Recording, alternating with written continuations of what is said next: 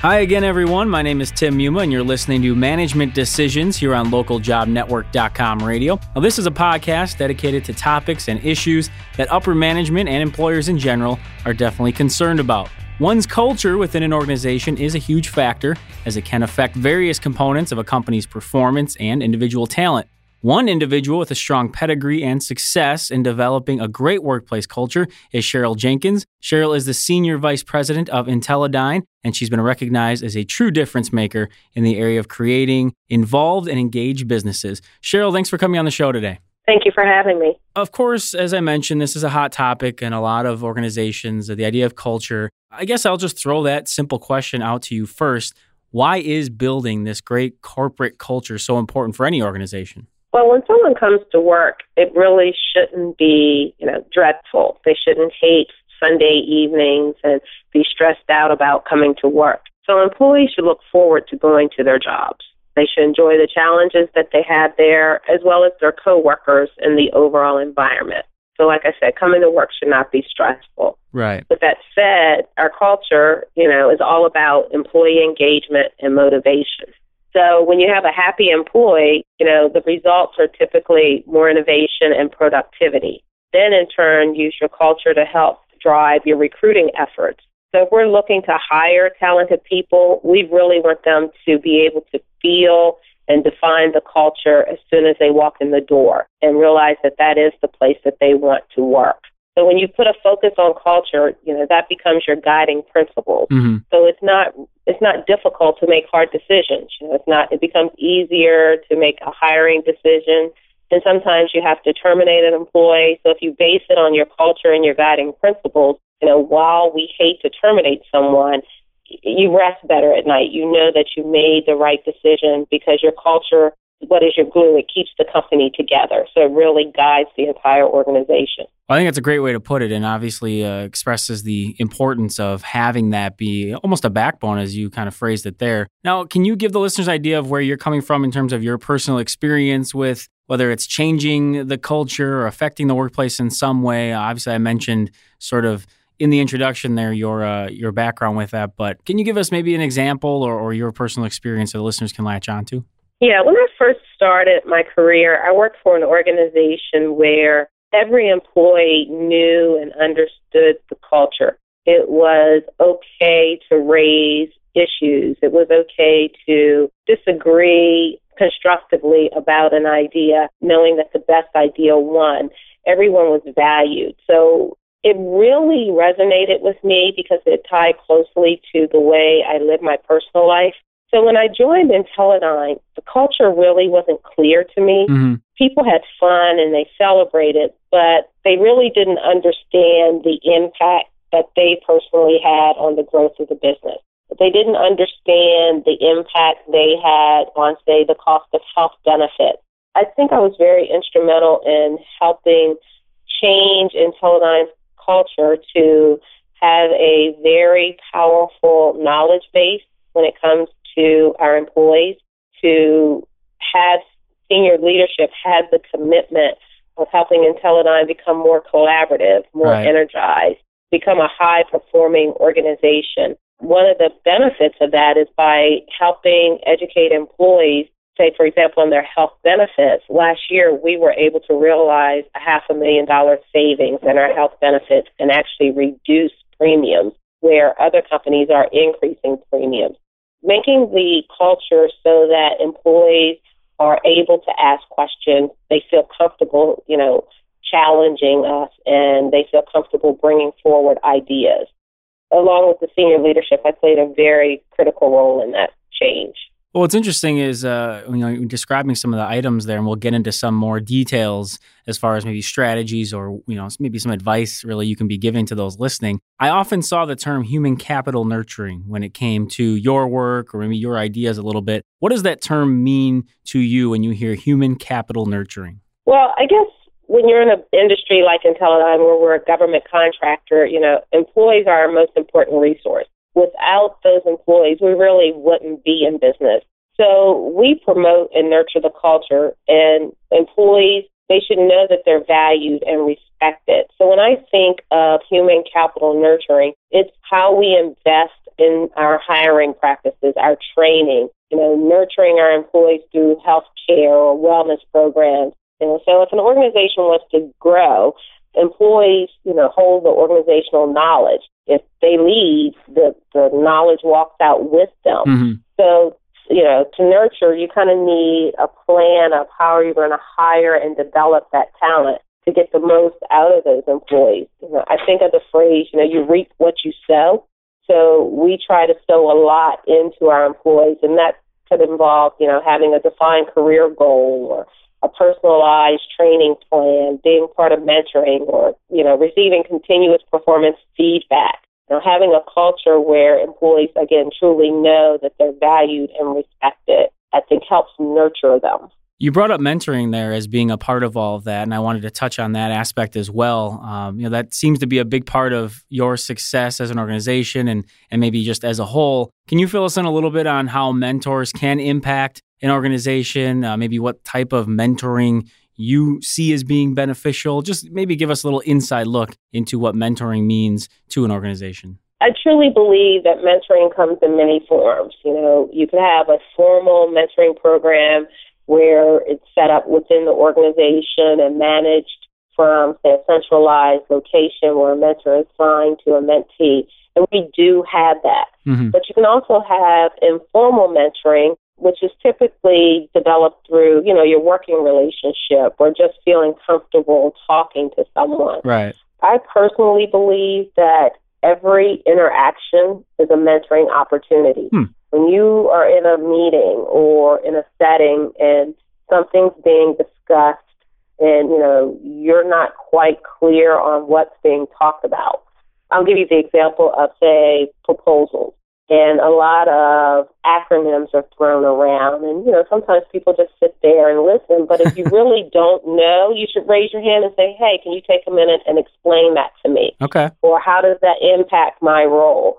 So when you're in a in a setting or a meeting um, I just truly believe that every opportunity is a mentoring opportunity. If you there's something that's always said in a meeting that you may not really understand, and that's a way to gain knowledge. Again, we encourage employees to participate in a formal mentoring program, but the big impact is in your day-to-day work, mm-hmm. where you're, you know, working with a peer or, or a leader or someone from a different company that may be on your project. You know, just sharing that knowledge. What about on the flip side, maybe mistakes that occur when um, somebody is trying to mentor, or maybe as you brought it up, there might be an opportunity there. What sort of issues come up, or do you think it really the only problem ends up being when somebody doesn't take advantage of those opportunities? So I think, you know, you definitely need the support of the most senior leadership in the organization okay. for them to encourage the employees that, you know, mentoring is an option um, there are multiple ways to grow your career, and I think we we try to emphasize that while we have the programs in place, the ownership is on the individual to participate in these programs. I think they tend to be not as successful when they're not flexible, when they're not structured enough to meet the needs of the employee, when there aren't any tools or resources given. Everyone doesn't really know their true value as a mentor. Mm-hmm. I had someone who, you know, we had encouraged, it was a senior person to be a mentor, and she said to me, I don't know what I have to offer. I, I can't, there's nothing I can give. So, you know, we helped her understand how she could mentor someone. And if an organization doesn't have those tools and resources in place and they just have someone be a mentor and they don't really understand their own impact, I could see where that would fail, where the mentee would not be as successful or gain as much value out of that relationship. Another area that I found interesting, um, just in some of the materials I was given and talking about some of the work that you've done and and been involved with, is the idea that good deeds can be extremely valuable in helping the company, not just obvious, you know, the obvious benefit of helping others. Can you explain though the correlation of how doing good deeds for others can essentially bring it back and lead to success within an organization as well? Yeah, I think every person feels a sense of accomplishment or fulfillment when they give to others. And giving to others could mean internally in the organization or externally. And from a corporate perspective, makes you feel proud of your organization that you're in a community not only there doing your work, but giving back to that community. You know, when you wear a particular t-shirt of a drive or a campaign that you may have participated in, and then someone comes up to you and say, "Hey, I know that organization. Sure. Do you are you this or that, or how did you give to that organization?" Or you know, we tend not to just give money, but to give time and to go to say the Fisher House and spend time and talk to the people that you you're actually impacting, you know, and you bring that back to the organization, it, it energizes them. For example, today we have employees at lunchtime making paracords, and that's the bracelets that um, military soldiers or, or people wear when they're out in the in the trenches. And if they need it, you know, they can undo that paracord and they can use it for survival. So for a group of employees, I think it was like 20, to come together and do that, it energizes them. It makes them, you know, have this burst of energy to go back to their jobs and be more creative. Hmm. So I, I can see the correlation of doing a drive or something that personally impacts something that an employee cares about. And they come to work with a sense of pride and they want to work hard for that organization because they know that organization cares. How do you handle individuals who might not want to participate or maybe they have some concerns uh, for whatever reason? Does that become a, a difficult area to handle or is there a strategy you like to use if that comes up? It's not really difficult to handle. It, it kind of makes me sad yeah, um, from a personal standpoint Sure. that, you know, they don't want to participate because I like to think we do some wonderful outreach programs, but it does kind of impact I'd hate to say their growth, but their recognition. You know, if you're an employee that's always engaged in things that the organization is doing, you know, you participate by being a mentor or a mentee, you participate in the corporate social responsibility activities, you raise your hand to volunteer to work for a project, that employee becomes extremely visible to senior leadership. And they're going to continually get opportunities. And when you think of, hey, I need someone to work on this project, that person's going to come to your mind. So we don't really, you know, do anything or penalize those who don't participate. It just limits their visibility. It, it makes you wonder, why aren't you wanting to give back? You know, we don't say you have to do this, but if you do this, it makes you a more well rounded employee because you're interacting with other employees across the organization versus just in your line. And I was just curious too. You mentioned obviously that you said uh, you know you do some good things uh, within your organization. Any suggestions out there uh, for people who are looking for something uh, that they could do, or, or some of the programs or activities you've taken a part in? We tend to try and focus on veteran outreach. Okay. We participate in the Fisher House. I'm not sure if many listeners or you're familiar with that, but it reminds me of the McDonald House, uh, where you know you have sick kids and it's a place where families go to stay.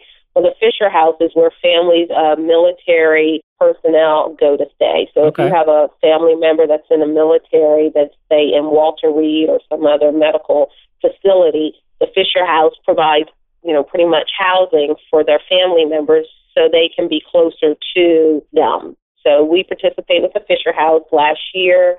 We did, you know, we built the walkway, we did some electrical work, we mowed the lawn and planted flowers. And this is very easy for anyone to do. We've collected cell phones for soldiers where we basically had a box and you bring in your old cell phone and you donate it and then they turn the cell phones pretty much into dollars so that military personnel that are away from home can call back home by using these calling cards. We've adopted a platoon where we've sent, you know, we've collected all the supplies that are on the list and then we box them up and they go to a military platoon for them to use anything from beef jerky to say deodorant. So there are a lot of different ways to give back to the military and, and other organizations. Right now, we have a campaign That's hashtag 365 acts of kindness, the number four vets. And we're encouraging our employees and other companies to do an act of kindness for a vet every day and tweet it. We actually created a website um, nice. where you could where you could do many things. And what we also do is we encourage family members to participate.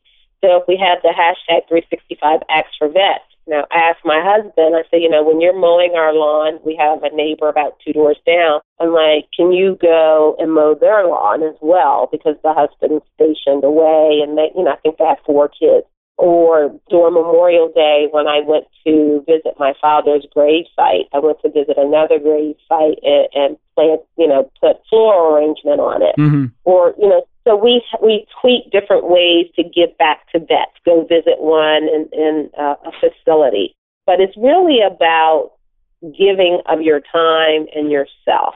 And we try to do it as a group uh, because one, it's it's fun and you get that energy. The most recent activity we also did was Soul for Souls. We started out wanting to collect shoes to donate to Soul for Souls, and that's a nonprofit organization, and they provide the shoes to devastating areas around the world. Okay. And in conjunction with another organization, we actually collected over 2,200 pairs of shoes. Wow and our goal was 500.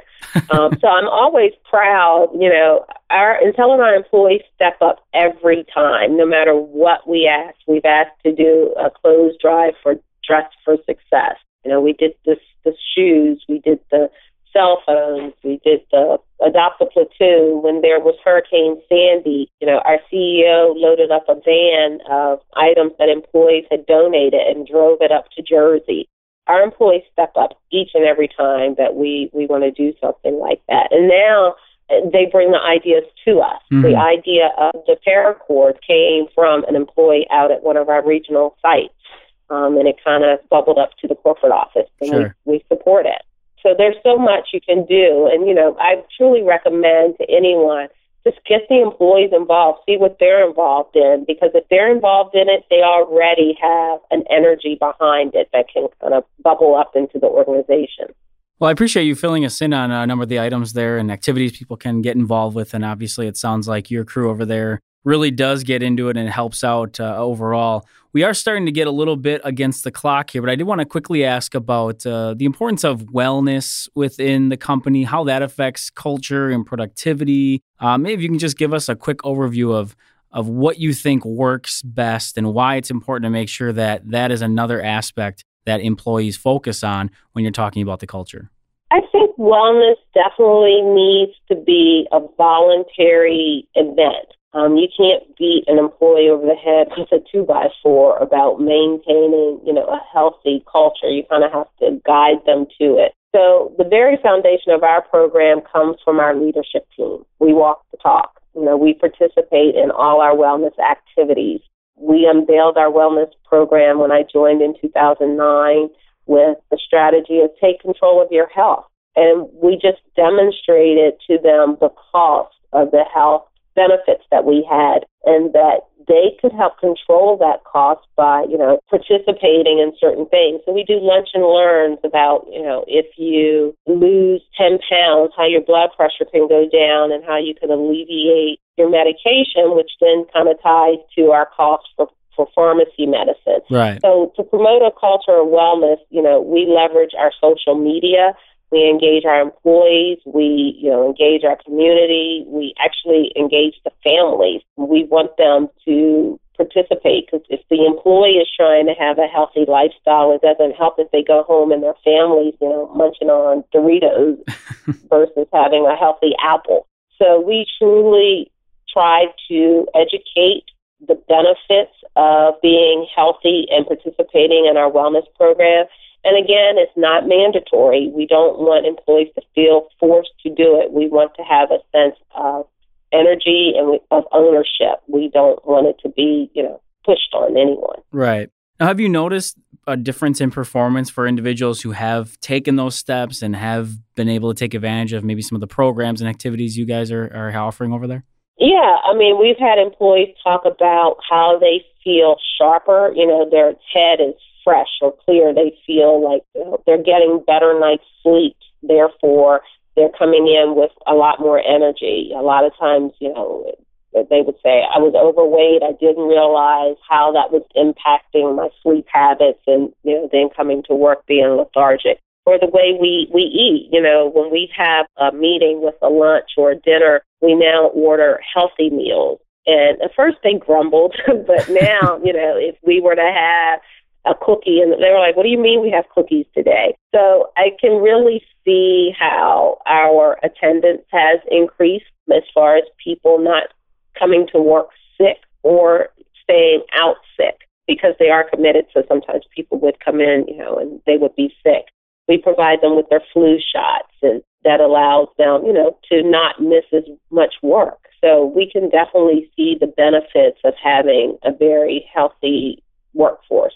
Well, again, I, I, think you've given us a lot of good information and some ideas for the listeners out there. Uh, we are, as I said, right up against the clock now. I wanted to give you the uh, opportunity at the end just to throw out any other final pieces of advice or a good takeaway for our listeners when it comes to whether it's the importance of culture or what you think um, really should be emphasized that could help our listeners who might be in a situation that uh, IntelliDyne was before you stepped in.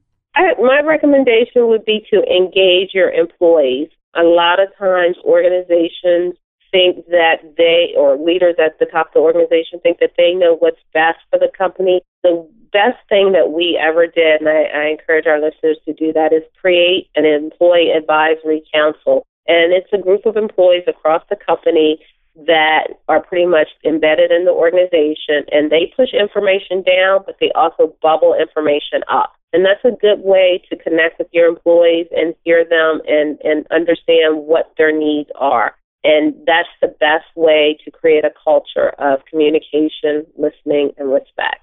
It's a very interesting idea, and I think one that uh, many of our listeners might take advantage of. With that, we will wrap up this edition of Management Decisions. Again, we've been examining some strategies, maybe to aid in your workplace culture. We have been speaking with expert Cheryl Jenkins. She's the Senior Vice President of Intellidyne. Cheryl, thanks again for joining us. It's been a pleasure to get your insight today. Thank you for having me. And as always, we want to hear from you, the listeners, as well. Just shoot us an email to ljnradio at localjobnetwork.com if you have any comments, questions, or suggestions. You can also find us on Twitter. We are at the LJN. Also use hashtag LJN Radio and send us uh, any advice or comments you have for us as well. For everyone here at LJN Radio, I'm your host, Tim Yuma. We'll talk to you later.